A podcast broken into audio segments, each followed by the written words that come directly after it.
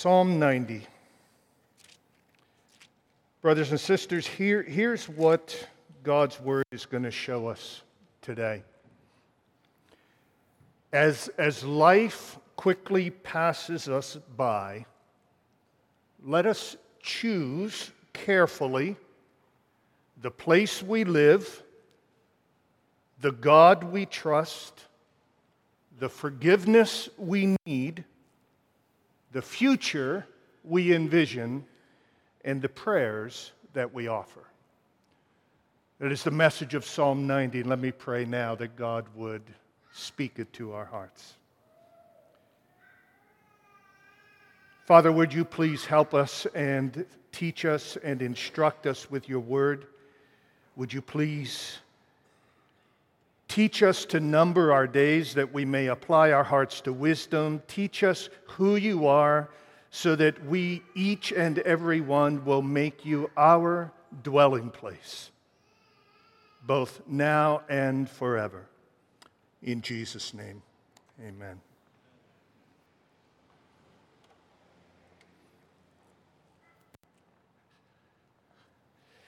Psalm 90 is a prayer. It's a song that is ascribed here to Moses. Uh, you may or may not be aware of the fact that these inscriptions that are at the beginning of the Psalms were actually added sometime after the Psalms were written, which, which means that we're not exactly sure if they're always accurate or not. Uh, some editor along the way inserted them. But most of the time, we can be pretty confident that there's good reason for these inscriptions. And in this particular case, we read that it says that this was a psalm of a prayer of Moses, the man of God. The prayer of Moses. Moses most likely wrote this, and he wrote it, it would seem, at a time in his life when death was very much in front of him. It was a season of his life where he was very aware of his own and his people's mortality. And in this moment, he decided to pray and to actually create a prayer song that has been sung by believers ever since. Try to stop and think when might Moses have written this prayer song? And if you think about the story of Moses' life, it, it's pretty easy to discern the most likely moment when he wrote this psalm, somewhere near the end of the 40 years of wandering in the wilderness. If, if you remember the story of Moses, uh, the people of Israel were in Egypt. They were there for 400 years. God called Moses and said, I want you to lead my people and go into Egypt and tell them, tell Pharaoh to let my people go. And then, after a sequence of, of mighty miracles and plagues that God uh, God did through Moses, finally Pharaoh let them go. And the people are released from Egypt, released from bondage. They get out into the wilderness. And God says, I want you to go to Canaan. I want you to go to the promised land. And th- there will be milk and honey and freedom and prosperity. And, and he, he clears the way for them, but they, in their unbelief and they, in their doubt, refuse. They hardened their hearts against God, and the punishment was that all the adults that had been delivered from Egypt would die in the wilderness. None of them would make it into the promised land. And so, for the next 40 years, 40 years, there was this death march that went around in the wilderness. They kept walking around in circles until every one of the adults died. And then finally, once they were all gone, then God said, Now you can go into the promised land. It is likely that this psalm was written right about at that point. Right at that point, where for 40 years Moses had seen the mortality of human beings, that their, their, their lifespan, 70 years, maybe 80 years if there's reason of strength, uh, but they drop off. Humans die, humans die, humans die. And now, 40 years later, after a whole generation is gone, and it's about time for them to move into the promised land Moses pens this prayer, which climaxes in some mighty requests for God's favor and God's blessing upon them as they move forward. It's, it's a strange thing. You heard this psalm just read. A strange thing what ancient believers sang about. They, they sang about their mortality. They sang about their humanity. They sang about their weakness. They sang songs about the everlasting glory and being of God. And then, in contrast to that, the brief whiff of existence that man is. This, this was standard hymnody in the old days. This is what the people of God sang God is God everlasting. We are but men and dust. He is deity. We are dust. And that's where wisdom begins, right? For the fear of the Lord is the beginning of wisdom. He is deity. I am dust. I know my place. I know God's place. And as we learn this, we learn to make the right choices in life. To summarize the psalm again, as I said earlier, I'm going to say this a number of times in my message today. As life quickly passes us by, let us choose carefully the place we live, the God we trust, the forgiveness we need, the future we envision, and the prayers we offer. Let me unpack that for you this afternoon. We begin the, with the phrase, as life quickly passes us by. The old guy is going to say the cliched thing right now. You don't believe how quickly time goes. Life passes by fast. I remember when I was young. Now I am old. I, I see, I have now experienced this psalm. I have now experienced the brevity of life. And it is emphasized here in this psalm, beginning in verse 3.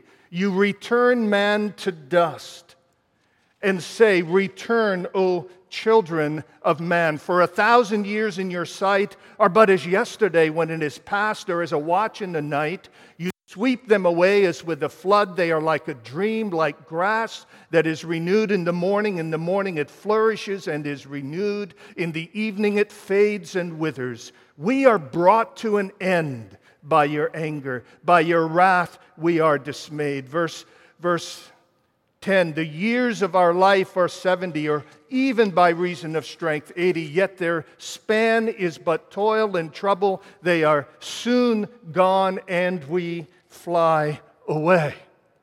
Is it, the psalmist is very conscious of our mortality, the fleetingness of life, and the imagery, mixing of metaphors here is really quite astonishing. First of all, he says that to God, a thousand years are but as yesterday when it is past. I don't know how you calculate that. A thousand years to God, a thousand years is as meaningless and empty and nothing as yesterday. I mean, what is yesterday? Is it anything? It's, it's, it's gone. It's, it just doesn't exist. It, it, and, and a thousand years in the sight of God are as yesterday. Now, if we, the psalmist says, we have maybe 70 or 80 years, all right, so 80 into 1,000 is about, I don't know, a tw- what is it? It just means like, well, here, here's what it means that our lifespan on planet Earth is like about two hours of yesterday. It's not even yesterday, just about two hours of yesterday. And I'm pushing 60, which means the, the amount of time that I have left is about, I don't know, 30 minutes of yesterday. The, it, it's nothing. It's nothing. And then he goes on, he says, you know, the years are swept away like a flood. We are pieces of dust in this, this great cosmic dust bowl of the universe. We're just these little flecks of dust. We are like a dream that vanishes as soon as we wake up. We are like quickly withering grass. We bring our years to an end with a sigh. How, how long is life? Just a sigh, just a sigh. Our years are soon gone and they fly away. Our 70 or 80 years are as nothing. How small we are, how short is the span of our days. Compared to God, we are but. So life quickly passes away, the psalmist says. And he goes on to say that as life quickly passes us by, we need to choose some things carefully. In light of the brevity of life, there are some significant choices we need to make, and there are four or five of them. Hear these with me this afternoon. First of all, as life quickly passes us by, we need to choose carefully the place we live. We need to choose carefully the place we live. Verses 1 and 2 Lord, you have been our dwelling place in all generations. We need to make sure that God is our dwelling place. We need to make sure that we are living in God.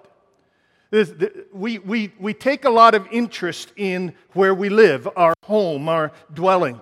Um, presently, Galen and I are presently in a stage of our lives. We have six children. By the middle of September, all six children will live in six different states. And Two or three of them right now are in the midst of looking for a home. And so they're looking for a dwelling. And, you know, when you look for a house, when you look for a home, you want size, you want looks, you want yard, you want location, you want room, square footage, things working, roof working, heat working, air conditioning working. You know, it, it matters. It matters. Sometimes, though, it seems to me that we give a lot more attention to the physical home that we live in than we do to the living God who is our dwelling place. The psalmist is saying to us that we need to live our lives in God. That, that no matter where we are, no matter what is going on, He is our dwelling. He is our home. He is our refuge. He is our shelter. He is our safe haven. He is our harbor. He is our home. And He is this, it says, in all generations. From the beginning of time, from the first moment of time, God has been the dwelling place of His people. We, are, we as humans, we're, we're born homeless and homesick. We're born homeless. We're born in search of a place to live. I mean, really live. I mean, fully live, safely live, happily live, forever live. We're homeless. And we stay homeless until we find God. We are homesick. We're born with a longing for home. We're born with a longing for that place where we can settle, where we can be safe. We, we are born with a longing for God, and we stay homeless and homesick until that time when we choose a home that is an everlasting home. We choose to live our life in God. It matters the place you choose to live as you go through this wilderness of planet Earth, as you go through the stuff that happens and it's barren and it's dry and it seems fruitless and it seems hopeless and it feels like you're just wandering around 40 years in the wilderness, in the wilderness. You need to know that no matter where you are, you are home. You need to know that no matter where you are, your home is with you. You need to know that no matter where you are and what you're facing, God is there in it with you, and you can dwell in Him. You can abide in Him. And I know these things can sound so cliched. I know that they can sound so much like just spiritual platitude in a church building like this. It's not that. Dear ones, by faith, by faith, you can know that, that you are home. The storms can gather and stuff can happen, but you're safe because God's got you. And you are in Him, and you are living in Him, and you are staying in Him. The Lord is our dwelling place in every generation. As life quickly passes us by, let us choose carefully the place we live. There are a lot of other home options out there for you. A lot of other places you can go check out. You can, you can check the bar and you can check the illicit relationship and you can check the drugs and you can check the wealth and you can check and check and check, but none of them's home. None of them is home. There is but one home for the human homeless person. And that home, with a capital H, is God Himself. As life quickly passes us by, let us choose carefully the place we live. And then, secondly, let us choose carefully the God we trust. The God we trust. This psalm is is loaded up with wonderful theology teaching us about God. There are, there are truths here that Moses wants us to hear and trust in. These are things he wants us to know about God. Do you realize, as Rick, Brother Rick said to us a couple of weeks ago, that the most important thing about you is what comes into your mind when you think about God?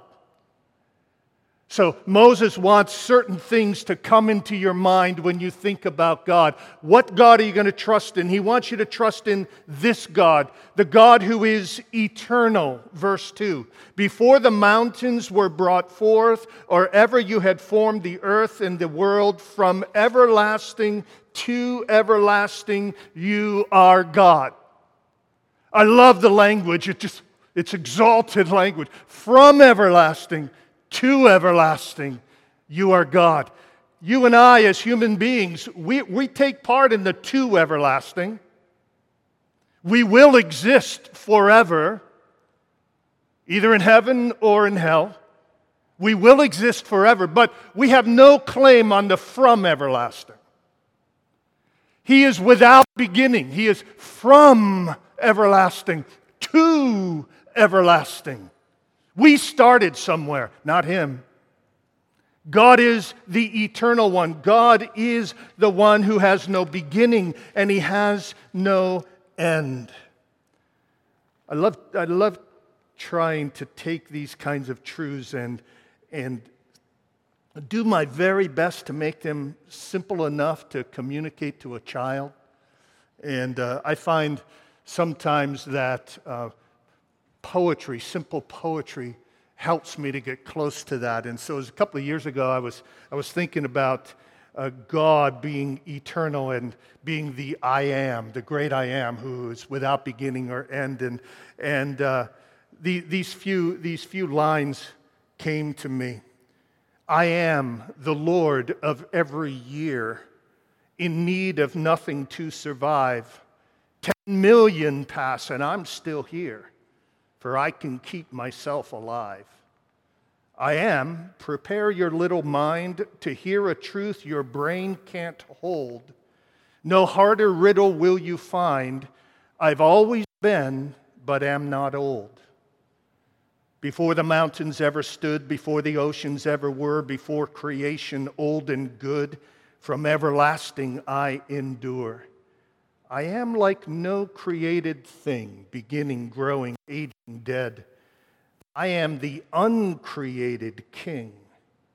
Take off your shoes and bow your head. I am the uncreated king. I am the one who has no beginning, no growing, no aging, no dying. I just am. He is from everlasting to everlasting, the eternal one. He is the almighty creator. Verse 2 Before the mountains were brought forth, or ever you formed the earth and the world, even from everlasting to everlasting, you are God. God is the Almighty Creator. He formed the world, He established, He created the heavens and the earth. And, folks, this is in our day, this truth is under massive assault, but stand on it. Don't bend on it. Don't flex on it. Don't compromise on it. We believe in God the Father Almighty, maker of heaven and earth. We believe in a creator God. We believe in a God who has always been and has brought everything else into existence by the word of his power. He brought it into existence out of nothing so that all that is is his handiwork. All that is is his creation. All that is is his doing. He is our maker. He is our creator.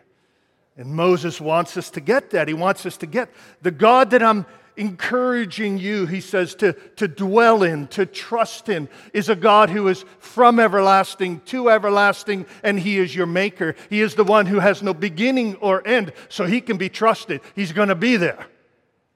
And he's the God who has made all things, so he knows you and knows where you are and knows why you are, and he knows what you are and who you are, so you can trust him. And he's the God who is the Lord of life. He's the Lord of life. We see this, that he is the one who is in charge of both life and death. This is found in verses 3 and following. You return man to dust and say, Return, O children of man. For a thousand years in your sight are but as yesterday when it's past. You sweep them away as with a flood. Verse 7 We are brought to an end by your anger. I don't know about you, but whenever I see references in Scripture to man and dust. It, it's just so humbling. It, just, it you know, we return to the dust. Have you ever picked something up that was really old and just had the thing just kind of disintegrate in your hand when you picked it up? I, I collect uh, some old books. They're in my office, and I have to put them into a glass bookcase, and, and I have to make sure that they don't get touched because every time you touch them, you can feel, you can feel the disintegration. You, you feel the dustness of it all. And if they hang there too long, there'll come a day when somebody tries to pick them up and they'll just kind of disintegrate. The day is going to come when if somebody is trying to pick you up, just going to disintegrate humbling, isn't it? We look at ourselves, we healthy, big, strong, 200 plus pounds right here. And, uh, you know, the day's going to come when I'm, I'm lighter than air. The day's going to come when it's nothing. And God is sovereign over it. God is the Lord of life. He's the one that returns me to the dust. He's the one who sweeps away the years. God is Lord over life and over death. God is the one who controls these things. This, this is important to know. This is the God in whom we're trusting. We're, we're trusting in the God who is in charge. We are trusting in a God who has it in his hands. We are trusting in a God who, in the words of Ecclesiastes, there is a time to be born and a time to die, God makes everything beautiful in its time. God is sovereign over the time of birth and the time of death. Or as Rick preached a couple of weeks ago from Psalm 139 Your eyes saw my unformed substance. In your book were written, every one of them, the days that were formed for me, when as yet there was none of them. God has written down in the book how many days Tim Shorey's going to have. It's even more than that. In Job 14, we read, Man who is born of woman is few of days. His days are determined, and the number of his months is with you, and you have appointed his limits that he cannot pass. I know this is hard to process that God is sovereign over life and death especially when the young are taken from us and we can't figure out what God is doing. And we have to trust God to know that He does all things well, even if mysterious. He does all things right, even if we can't comprehend it. He is the Lord of life and of death. James 4 says, You do not know what tomorrow will bring. You are a mist that appears for a little while and then vanishes away. So you should say, If the Lord wills, we will live. If the Lord wills, we will live. But if He does not will, we will die. Our, there is stamped over every next breath, there is stamped over every next day the words, if the Lord wills. If the Lord wills. Moses wants us to know this. He wants us to know this. He wants us to choose our God carefully. Make sure He's a God who is eternal from everlasting to everlasting. Make sure He's the God who is creator and Lord, the one who has made everything. And make sure that you are looking to the one who is Lord of life. Don't, don't believe in a God of your own making, your own doing. Don't, don't go for the American thing. I like to think of God as. It doesn't matter what you like to think of God as. What matters is who God is and what God is like. He is eternal. He is sovereign. He is Lord of life. He is Lord of death. He is Lord of all. He is from everlasting to everlasting. He is God and we're not. That's what matters. And Moses says, choose carefully the place you live and the God you trust. But also choose carefully the forgiveness you need. Did you notice in the middle of the psalm is a real tough spot, a real hard section to read where it talks about our iniquities from from verse 7 on, it talks about the wrath of God and our iniquities and our secret sins that are not really secret at all to God because He sees them. And, and our days pass away under wrath, and our years have come to an end like a sigh, and, and, and they're gone. And, and, and who knows, verse 11, the power of your anger and your wrath according to the fear of you. There is this there is this fearful and there is this somber part of this psalm that, that, that reminds us of our sin and reminds us of God's wrath and God's judgment. And, and it could be depressing, except for verse 13. Because in verse 13, out of the midst of this re- reference to anger and wrath and sin, Moses says, Return, O Lord, how long? Have pity on your servant. Lord, have mercy on us. And Moses in the wilderness, as people were dying all around him, as, as death was just, you could, it was in the air, it was everywhere. Moses is desperate and he feels God's judgment and he feels God's anger. And he says, Have mercy. Have mercy. And he's, he, you can tell he almost doesn't even know where to turn. He just says, Have mercy. Have, pity us, O Lord. Pity us oh Lord. We as Christians, we who live this side of the cross, we who live this side of Calvary, we know how it plays out. We know how mercy is possible for us. Mercy is possible for us. Pity is possible for us because Jesus wasn't shown any mercy on the cross. Because Jesus took the wrath of God for us. Jesus bore our sins in his body on the tree. Jesus suffered and died for us. So that now, when we say, Lord, have mercy on us, we're saying, Lord, because Jesus died for our sins, He was banished to the wilderness. He died in the wilderness because He did that for us. We trust in your mercy. Our sins are paid for, our punishment is accomplished. It is finished, Jesus said on the cross. And so we trust in Jesus, and pity and mercy and compassion and forgiveness are ours you trusted in Him. In light of the fact that life is passing you and me by quickly, don't wait too long to bow your head and heart before God and say, Pity me, O Lord. Have mercy upon me, for I am a sinner. We all have had to pray the same prayer. We're all there, we're all sinners we're all left to ourselves, corrupt to the bone and the marrow of our existence. We've all had to say, Lord, have mercy on us. And our Father in heaven has said, Yes, you're forgiven. You're pardoned. My wrath is gone. My judgment is over. It's all paid in full by another in your place. If you've never done that, turn to Jesus right now. Leave the wilderness. Come running to Jesus. Beg for mercy. God will give it to you as you trust in Christ.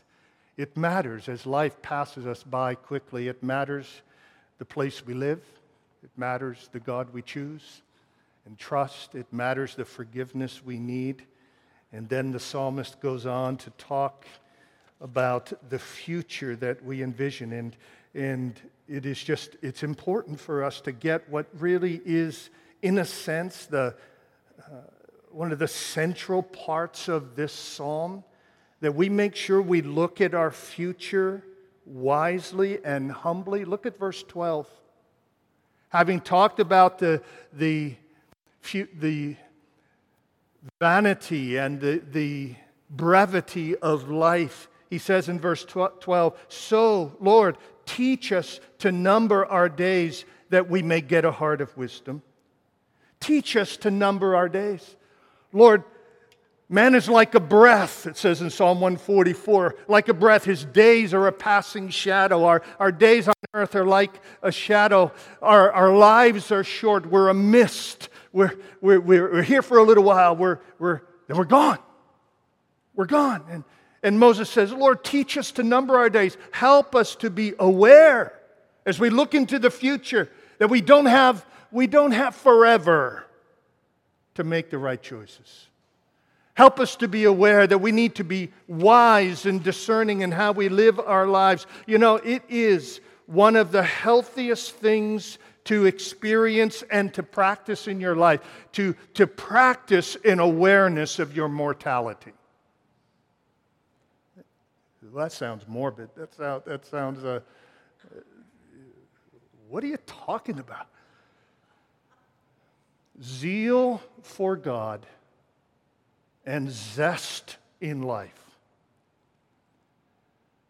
will deepen and strengthen based on how much you're aware of your mortality. The more you realize that life is short, and soon and very soon you're going to stand before God, the more you're going to have zeal for life to do life the way God calls you to, to live a life of faithfulness and holiness and obedience and mission and passion. And the more you're going to have a zest for life to enjoy whatever it is that God gives you along the journey. If you think you're going to go on forever, it will deplete your zeal and your zest. And you'll just exist, probably sitting in front of a blue screen somewhere.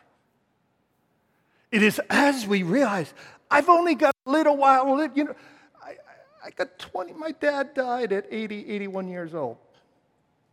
I'm 59 in a month. I don't get a lot longer. You say, oh, but you really are. Tim, get over it. No, this, this, is, this is good. I don't have a lot, lot, lot longer. So I want to live it with zeal and I want to live it with zest. I want to live it with passion for the glory of God, and I want to live it with joy in whatever God gives me along the way. Uh, we've been watching a bit of America's Got Talent these, these weeks, and there's this 13 year old girl whose father is dying, if you've, if you've been watching.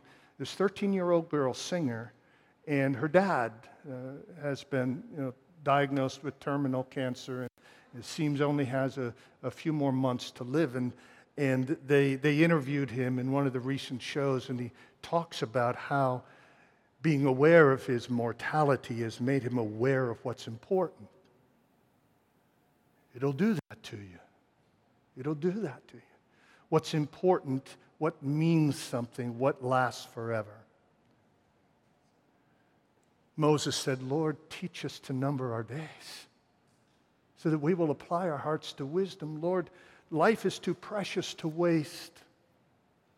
And so teach us that our life is short, but it can be lived with zeal and zest zeal for God's glory and zest in all of God's gifts and kindnesses.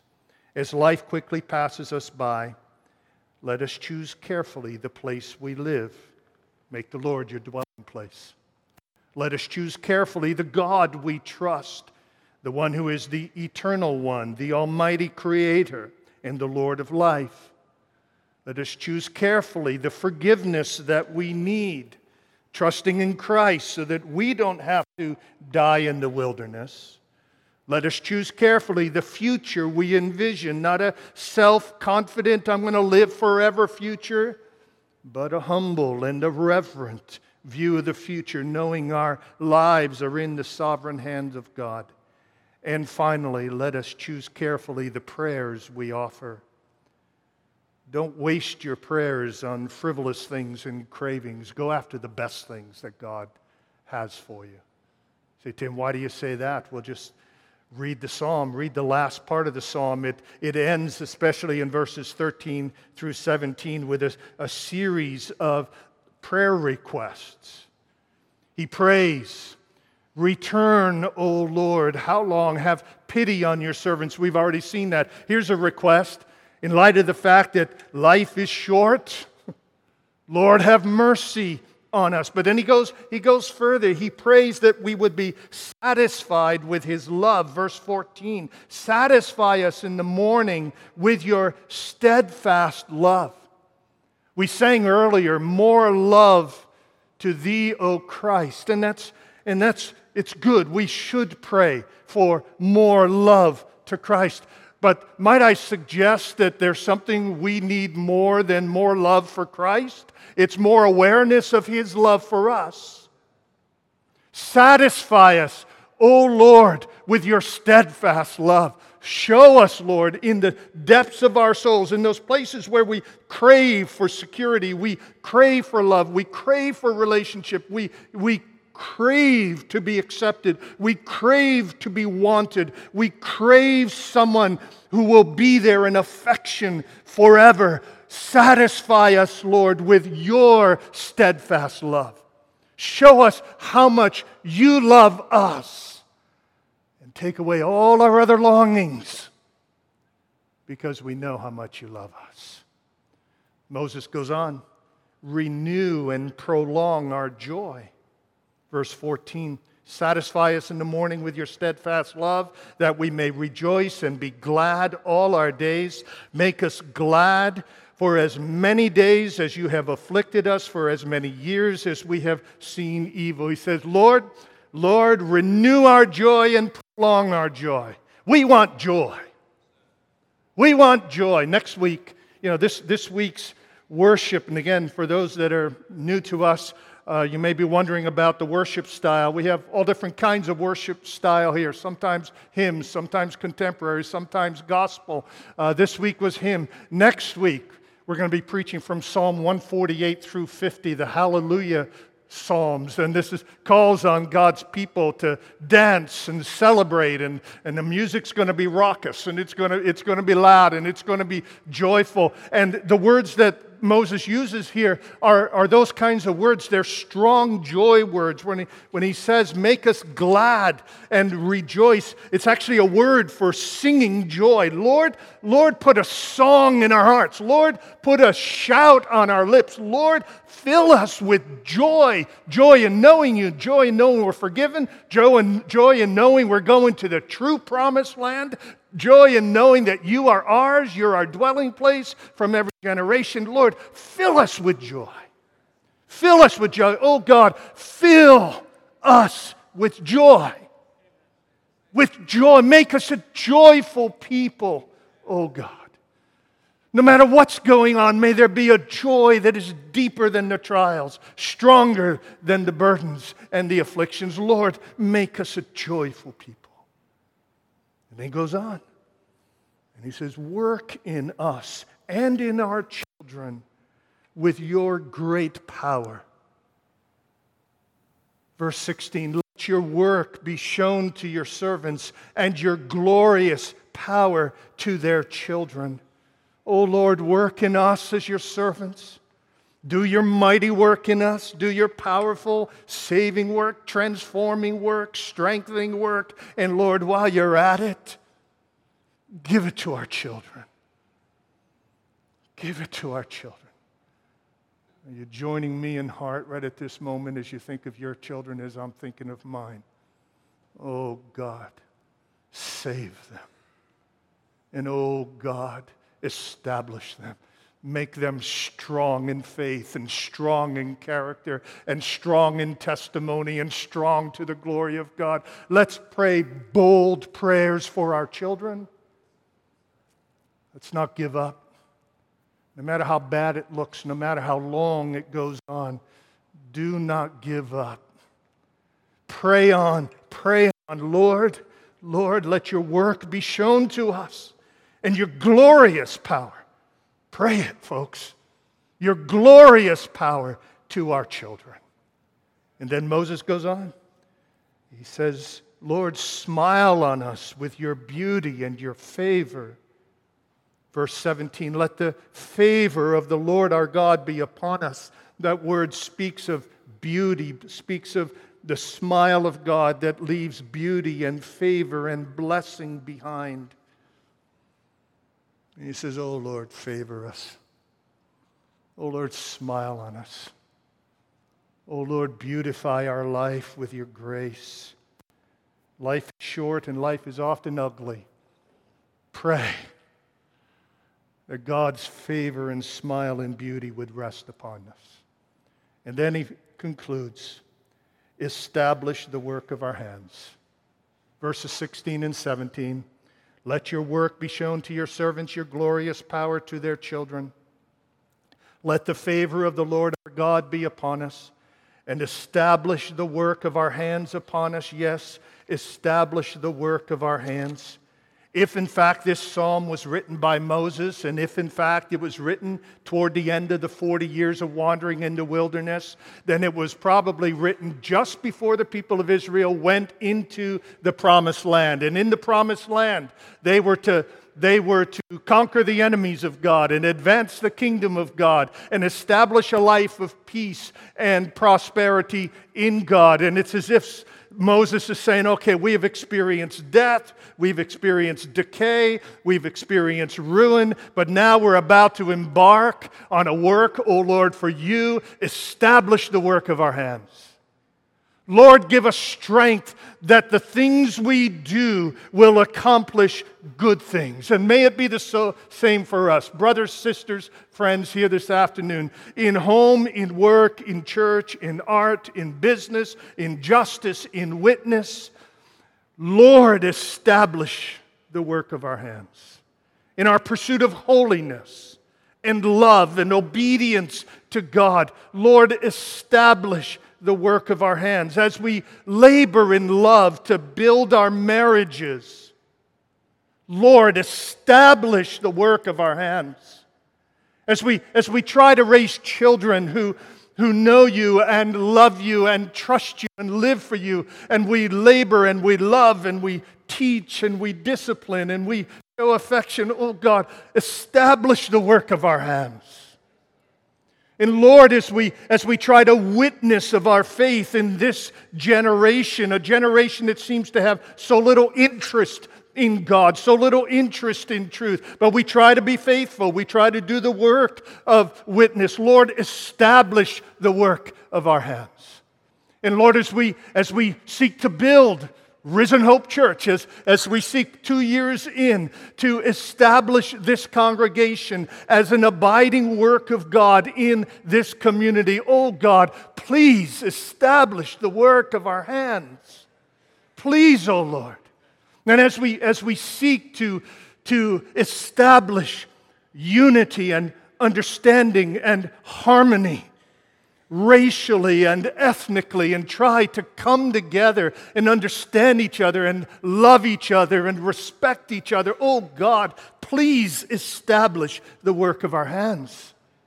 Establish the work. And as we, as a church, are a part of our family of churches, Sovereign Grace churches, serving across the world in, in a dozen or more countries, oh Lord, establish it. Establish the work of our hands. And as we try to finish our school studies and our college studies and try to fulfill our jobs and our careers. Lord, establish the work of our hands.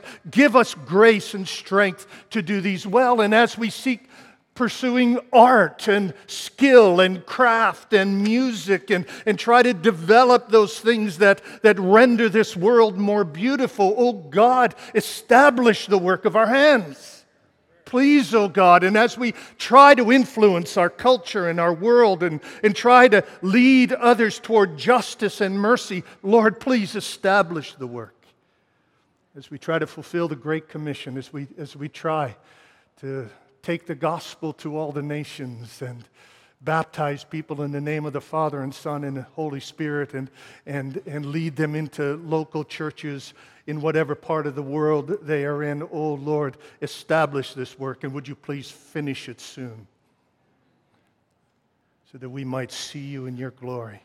Give us vision to aim for these things, Lord. Give us hearts to work for these things, Lord. Give us hands to build these things. Give us feet to stand strong. Give us strength to endure in these things. And Lord, smile on it, favor it, and establish it for this generation and for the next. You see, as Moses thought about human mortality, it didn't discourage him and set him into a funk.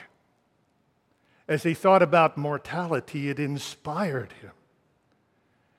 It made him realize there is work to do. Now, Lord, smile on it and give us strength and establish our work for your glory and for your honor. Brothers and sisters, all God's people, I hope, can say loudly and long, Amen. Amen. May it be that we live aware that life is quickly passing us by. And so let us choose carefully the place we live. God is our dwelling. The God we trust, the eternal one, the almighty creator, the Lord of life, the forgiveness we need, the future we envision, and the prayers that we offer. There was a young missionary named Henry Martyn uh, who died on the mission field. But as a young man, he was once heard to say, We are immortal until our work on earth is complete. We can't die until God's plans for us are complete. And by the way, once they're complete, you won't be able to live because you'll be done. You'll be ready for heaven, you'll be ready for glory. Uh, but we are immortal until our work is done. Folks, there's work for us to do. That's one of the messages of this psalm. May we pray for God to give us strength and courage and hope and confidence and boldness in it. And may it be that His hand will be upon us until the day comes when we pass from this life into the next and see the face of Him who has redeemed us from the wilderness, uh, our Lord and Savior, Jesus Christ. Let's pray. Father, would you please come, even as we close this afternoon, to stir our hearts in song and then in prayer. In Jesus' name, amen.